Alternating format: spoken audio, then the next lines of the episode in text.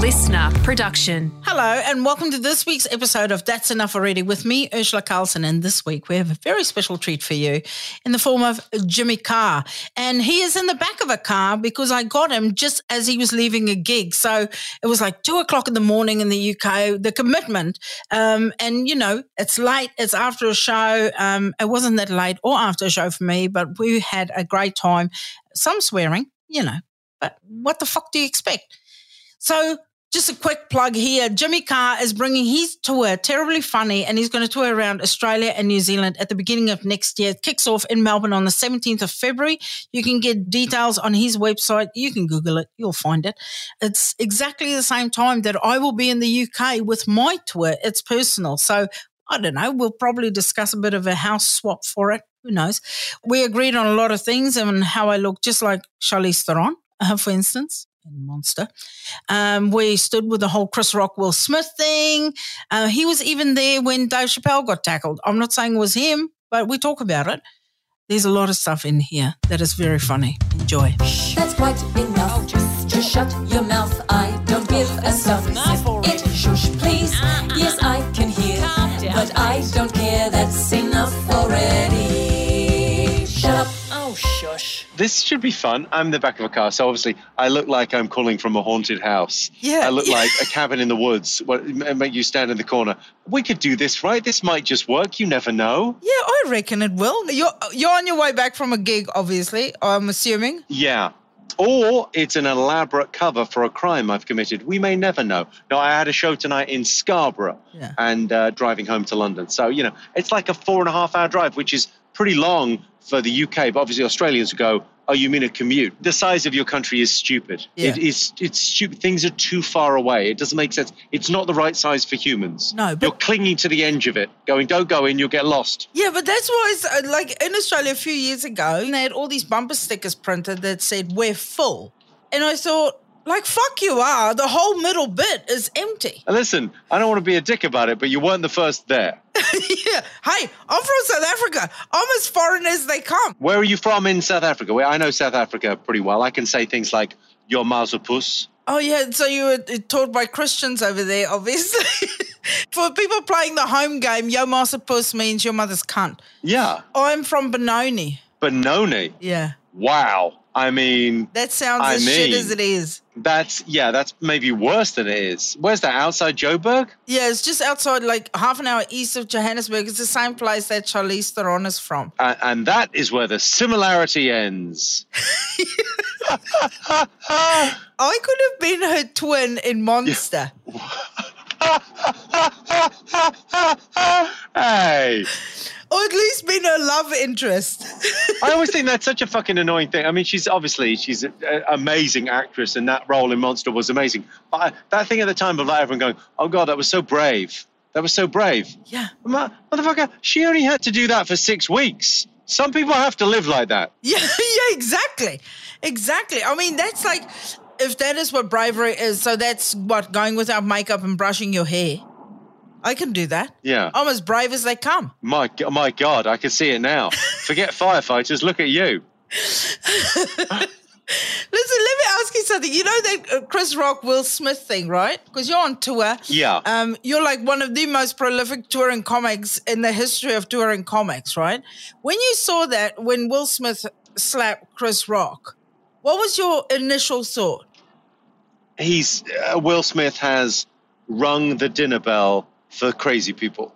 Yeah. I was with then, like 4 weeks later, I was with Dave Chappelle on stage at the Hollywood Bowl. He played the Hollywood Bowl, and a bunch of us, including Chris Rock, were on the bill with him.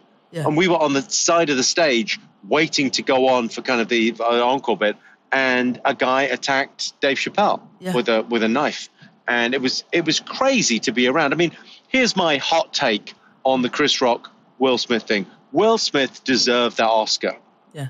Because that's the greatest piece of acting we've ever seen. He pretended to be a nice guy for 30 fucking years. Yeah. And it turns out he ain't. Yeah. So take the Oscar. Good luck with it. Yeah. Chris Rock, for my money, maybe the best comic working. Maybe 100%. The best comic ever. I mean, he's extraordinary. Yeah. And Will Smith has, you know, it was a home game for Will Smith because it was the Oscars, right? Yeah. So he's at the Oscars. That's clearly, that's his crowd. But the response was just, it's crazy. They gave him a standing ovation. Yeah. He didn't apologize properly. Yeah. I mean, he knows he fucked up. Apologize to Chris Rock. Yeah. It's easy. It's like the old joke. There's a great old joke of the a guy goes for a job interview and they say, what's your greatest weakness? Yeah. And the guy says, honesty. Yeah. I'm just too honest. And the guy doing the interview goes, I don't think you can really call honesty a weakness. Yeah. And the guy says, I don't give a fuck what you think. Oh, I love too much. And when you love someone too much, sometimes you hit a man making a joke for no reason, and make a total cunt of yourself. Yeah, okay. Yeah. Okay, great apology. Well done. Have you ever been smacked on stage or someone threatened to do it? No, but I should have been. I've said some pretty sketchy things. No, it's never come to that. And I guess maybe social media will bleed out into the real world. It feels like, you know, social media is a prison riot. Yeah. You know, Twitter is a proper prison riot that's going on because, you know, people, it's lost. One of the great things about, you know, people is we are who we are when nobody's watching. But most of the time someone else is watching. Yeah. So we're well behaved because we're aware we're social creatures and people behave a certain way in the theater because they know they have to behave a certain way. If we lose those rules, what are we even doing? We're losing society. I'm sure you would get this all the time because, you know, because you've got your mouth, I've got my mouth. Are you scared of being cancelled? No, I've been cancelled several times. I can tell you it's okay. It's a bad week, I won't lie to you. It's a horrible week because clearly some people are very upset. They've taken a joke, often out of context. You're not speaking to your audience. You're speaking to other people that have been offended. But there's a great line. There's a book called So You've Been Publicly Shamed. And it's about not famous people, but regular people being cancelled for something they said online or something they, you know, said misreported. And you're like, I'd apologize, but who would listen? Yeah. Apologize. You can apologize all day long. You can't apologize or change your act in order to please people that weren't at the show. Yeah. The people at the show thought it was funny. They liked it. Yeah. You weren't at the show. So I guess it wasn't for you. Yeah.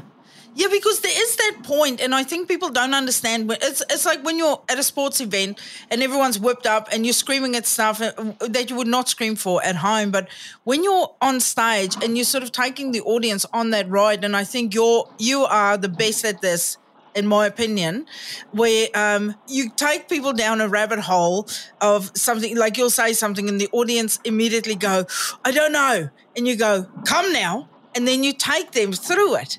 Listen, if we want to use fancy words, and I always do, it's cognitive dissonance. You can have two thoughts at the same time. You can laugh at something and find it really funny and be shocked. And the interesting thing about people is laughter always comes first. In a room of 1,000 people, you're totally yourself when you laugh. Yeah. Because it cuts to the core of you, and your sense of humor is kind of who you are.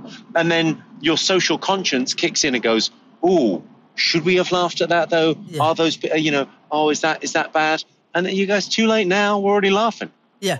Yeah, yeah, we've gone there. That's why I always say to people, I think the best first date with anyone is to take them to a comedy club, just a normal comedy club, so you can see the variety of things that they laugh at, because that's what you can build a relationship on. Listen, what we chatted about earlier, the Will Smith thing. Will Smith laughed at that joke initially. Yeah. And then he changed his mind when he saw his missus' face. Yeah. So that's, if she can't take a joke about alopecia, that's hair loss. I could do one-liners all day long. You know I can. Yeah. I think maybe there should be a dating app based on comedy shows. Like, it should be a first date thing to do, to come and see a live show. There's some guys in Los Angeles, I think they were, no, maybe it was Berkeley, that did it's called the Love Lab. And they did a test with couples that they could predict with incredible accuracy whether a couple would break up. And the one thing that predicts whether a couple's going to break up is contempt. Yeah. You know, when you see a couple and the guy's rolling his eyes at the girl and go, oh, sorry about her. Or the girl's going, oh, he always talks about this, but rolling her eyes, contempt. Yeah. That predicts breakups better than anything else. Yeah. But I would wager, and I don't think they've done research on this, I think laughing together, laughing at the same things, that's a successful relationship. 100%. You can't get through life without the laughter. It's so necessary now more than ever. I mean, the bits of Australia got locked down for, 300 days? Yeah. I mean, yeah. Wow. I thought we had it hard in London. We didn't. No. You had it hard there. It's that thing you kind of realize life is short. We've got to get out there. We've got to get to shows. We spend our lives. There's a weird thing going on. We've never been more connected, and yet we feel so kind of alienated. Yeah. And yet going with a couple of friends to a show and feeling part of a gang, feeling part of a tribe. Yeah. Beautiful. It's a great feeling. Shit, yeah. And now, especially like in Australia, people are sitting in theatres shoulder to shoulder. You go, there's 3,000 people just, coming out. And it's almost like they defiant, like they go, we will not go back in. Even some places they really should. It's interesting, though, in a theatre now, the first couple of weeks, if someone coughed in the auditorium, they might as well have had a ticking rucksack for the reaction it got. It was like, Jesus. Yeah, I know. What's Typhoid Mary doing in? And someone just going, no, I'm a smoker. Please don't make me leave. Yeah, I know. But now it's like you go, who's had COVID? And some of them, sort of wheeze and answer. Who hasn't had COVID? There's a lot of clapping and screaming. And then you kind of throw them with a blind one and you go, who's got it now? And there's always one or two that accidentally starts clapping or coughing. And you're like, fuckers, I knew you were in here. Yeah, there's always a few. It's a wonderful thing to make jokes about on stage because it is the first time in humanity we've had a common experience where everyone's been affected by the same thing, which is kind of, it's interesting, right? We're cursed to live in interesting times. Yeah. It's also, people got a bit dramatic, didn't they? They talked about it like it was our war. All I get from that is our war stories are going to be the shittest of any generations. What are we going to tell our grandchildren when they go, oh, granddad, what did you do during COVID-19? I watched Tiger King right through in a day. While sipping kombucha. Yeah, kombucha. It's fucking vinegar and you know it's vinegar. Shut up. Honestly, when people go, so I've got this sourdough starter and some kombucha snot. Do you want some? I'm like, no, I fucking don't. I just don't. I'm not a pussy. I'll drink wine. Yeah, I want some white bread and a Coca-Cola. Fuck off.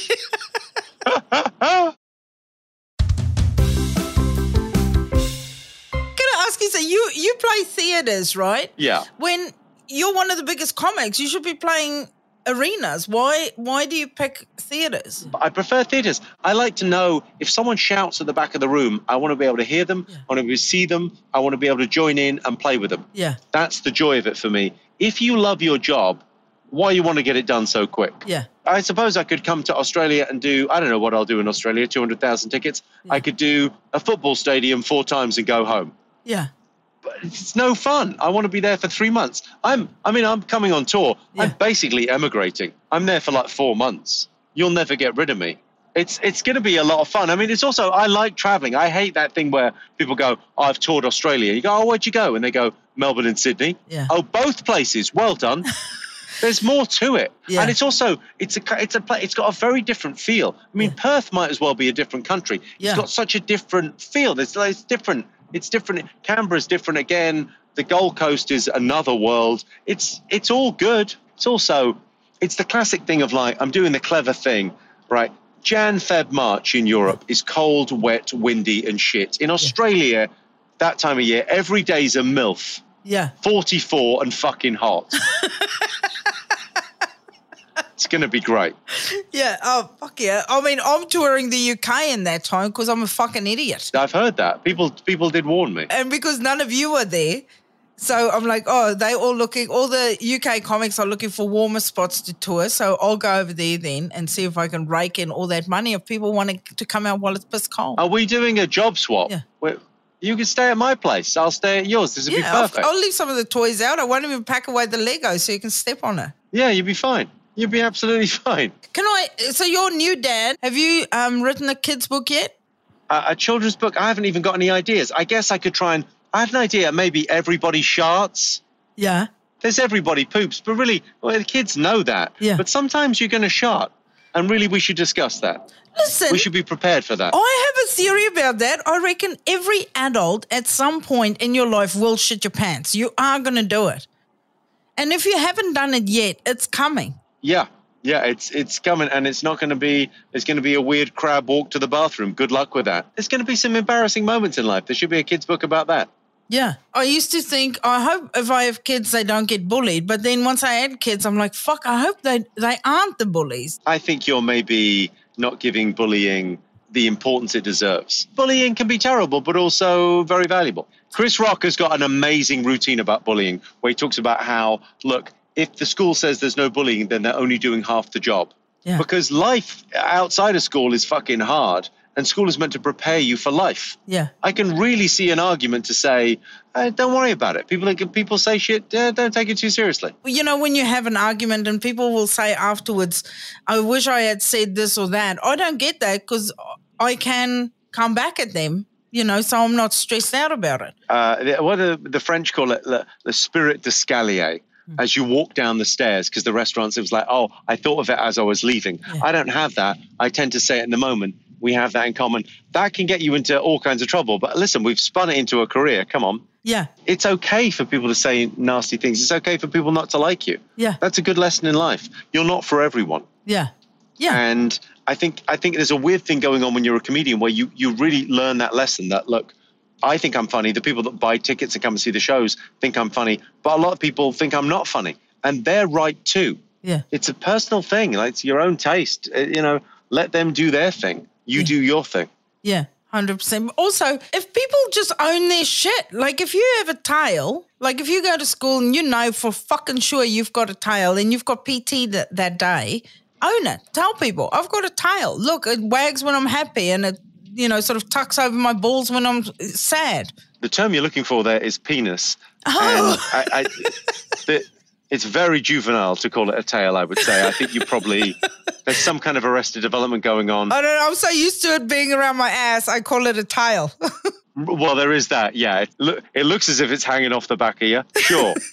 Do you reckon if you ever get cancelled, like proper, like forever cancelled? There's no such thing as forever cancelled. Would you rather be cancelled for saying something racist or being a mild sex pest? Oh. If you could choose. That is a great question.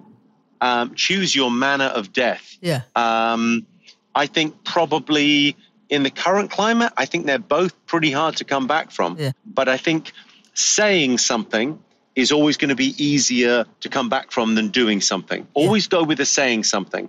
Yeah. And the doing something is much more difficult to forgive. I mean, really, I'm not a religious man. I'm an atheist, quite a proud atheist. Yeah. And I have to concede religion is better than secular culture at forgiveness. It's the one thing, we're very good at tearing things down, tearing people down. I sort of view cancellation as the new burning books. Yeah. And I always think of like the people that burnt the Beatles records in the 60s. How dumb do those motherfuckers feel now? Honestly, for the same token, if you are, say, someone who votes for Trump, you're a fucking moron. Someone made an interesting point about that the other day. I was listening to Sam Harris was talking about it. And this guy was talking about why people voted for Trump. And he made a really interesting point. He said, oh, people voted for Trump that didn't like Trump, didn't like what he stood for, didn't like who he was, but they didn't like the political elites. Yeah. And they thought of Trump as their murder weapon. I thought it was a really interesting way of phrasing it, like seeing, okay, not all of those people were mad, but some of them went, I hate the political elites. And this guy's going to fuck everything up. Yeah. And they liked that. They liked that he was the murder weapon. We have to get outside our echo chambers. Trump is, I mean, fucking awful. But I like the idea of like trying to hear why that happened. Yeah. Trying to get out the echo chamber is a good thing sometimes. Yeah, I guess like sometimes you have to break everything down to rebuild it. And fuck knows he did that. I come back to there's a guy that wrote a book called Enlightenment Now, Stephen Pinker. He's a linguist, a very fancy kind of academic. But he wrote this book and his basic premise is the world is shit. Things are awful. They're just better than they've ever been before. Yeah. By any metric you care to choose, the world is in a better place now than it was 10 years ago. And it doesn't seem that way sometimes when you watch the news, but it's getting better. Yeah. Like you look at the terrible things that have happened with the environment. I mean, especially Australia the last couple of years, just awful. But people care more now and they're more in tune with it and they're trying to make a difference and they're trying to, you know, so I mean, I always try and be as positive as I can. Maybe things are getting better. Maybe he's right.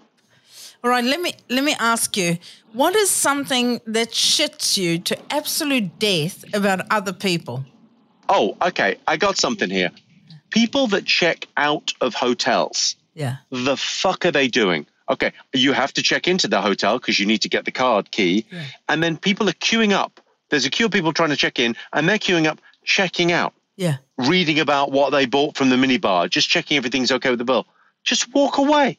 They've got your credit card. They know what's going on. They've done this before. Just leave. You're not saying goodbye to an old family friend. Yeah. Just fucking leave, man. Don't. Okay, if you're listening to this and you think, oh, I think I might be someone that checks out of hotels, stop it. It's unnecessary. Just leave. Yeah, and if I could just add to that, if you don't stay in hotels very often, yes, you can have the coffee and tea. It's free. If you're my mother-in-law, stop fucking ringing me to say, do you think I can use the little milks? Yes, use the little fucking milks. Wow. If they charge you for it, I will reimburse you for it. Wow. Yeah. Wow. Now, I went for my mother's birthday. My sister and I took her on this trip and we stayed in this very nice hotel. And as soon as my sister walked in, her and my mum were in the bathroom for a long time. And then they came out and I go, what were you two doing in the bathroom? And they go, no, we were just discussing that if this was our hotel, we would not have made the towels white. We would have made the towels brown. And I said, I want you to know that if this was your hotel and the towels were brown, I would not the fuck stay in your hotel. Wow. I mean, I think I know where their logic is going, but we would have made the towels brown is pretty close to... We would not wash the towels every day. We would just let nature take its course. Yeah. That is a bad idea. In case, someone stains it. I'm like, I want to see the fucking stain and then I want you to throw the towel out. I don't want to wipe someone else's skid mark over my back. I mean, between two consulting adults, I'm sure it's a thing for someone. Someone's Googling that now. I feel like your mum and your sister may be the worst. Yeah. That's there. I said it. Yeah. There. I'm with you. We've bonded over our mutual disgust. Also, the fact that they were in the bathroom discussing brown towel. What was going on? We're talking like 5 to 7 minutes of discussing the towels. Look, I mean, there's a lot. They are the same people who talk to the customs officers when they come through customs and they tell them what their plans are. Like, these bitches aren't interested in your shit. Get your passport stamped. Let's go. Although I quite like that show. They play that show here at an odd hour of the day where I often catch there's like a border force show based in Australia. Yeah. And I got to say, I kind of love it. Whenever I catch it, I always think, oh, what? Someone's tried to bring what in? I know. It's like, and it's always like someone trying to bring spices in from someone. You go, spices look a lot like heroin when they're packed in a suitcase like that. Yes. And the disappointment on the guy's face when he, oh my God, it's like 8 pounds of heroin. I'm going to get a You're coming to Australia where you can get the best fish and meat in the fucking world. Why are you bringing food in? We got that. Yeah, that does seem, that's particularly crazy. Mm. But there's some crazy people out there. Your mum and sister, Exhibit A. And let's face it, you've not fallen far from the tree. No. No, I mean, that gene pool is a shallow mess. Yes, yeah, I imagine your family tree is a fucking broom handle. Look at you. Hey, thank you so much, and good luck with your tour. We should send postcards to each other. You're coming here, I'm going there. I'll go find out where to get a stamp, I guess. Thanks for listening to this episode of That's Enough Already, hosted by me, Ursula Carlson, and produced by Natalie Turner. Supervising producer was Nick McClure, and special thanks to Ella Leaf and Beck Sutherland. Couldn't do it without you, gals. If you like this podcast, remember to subscribe, share it with all of your friends, tell your mum, tell your sister, don't tell that annoying brother of yours, but definitely share it with a friend.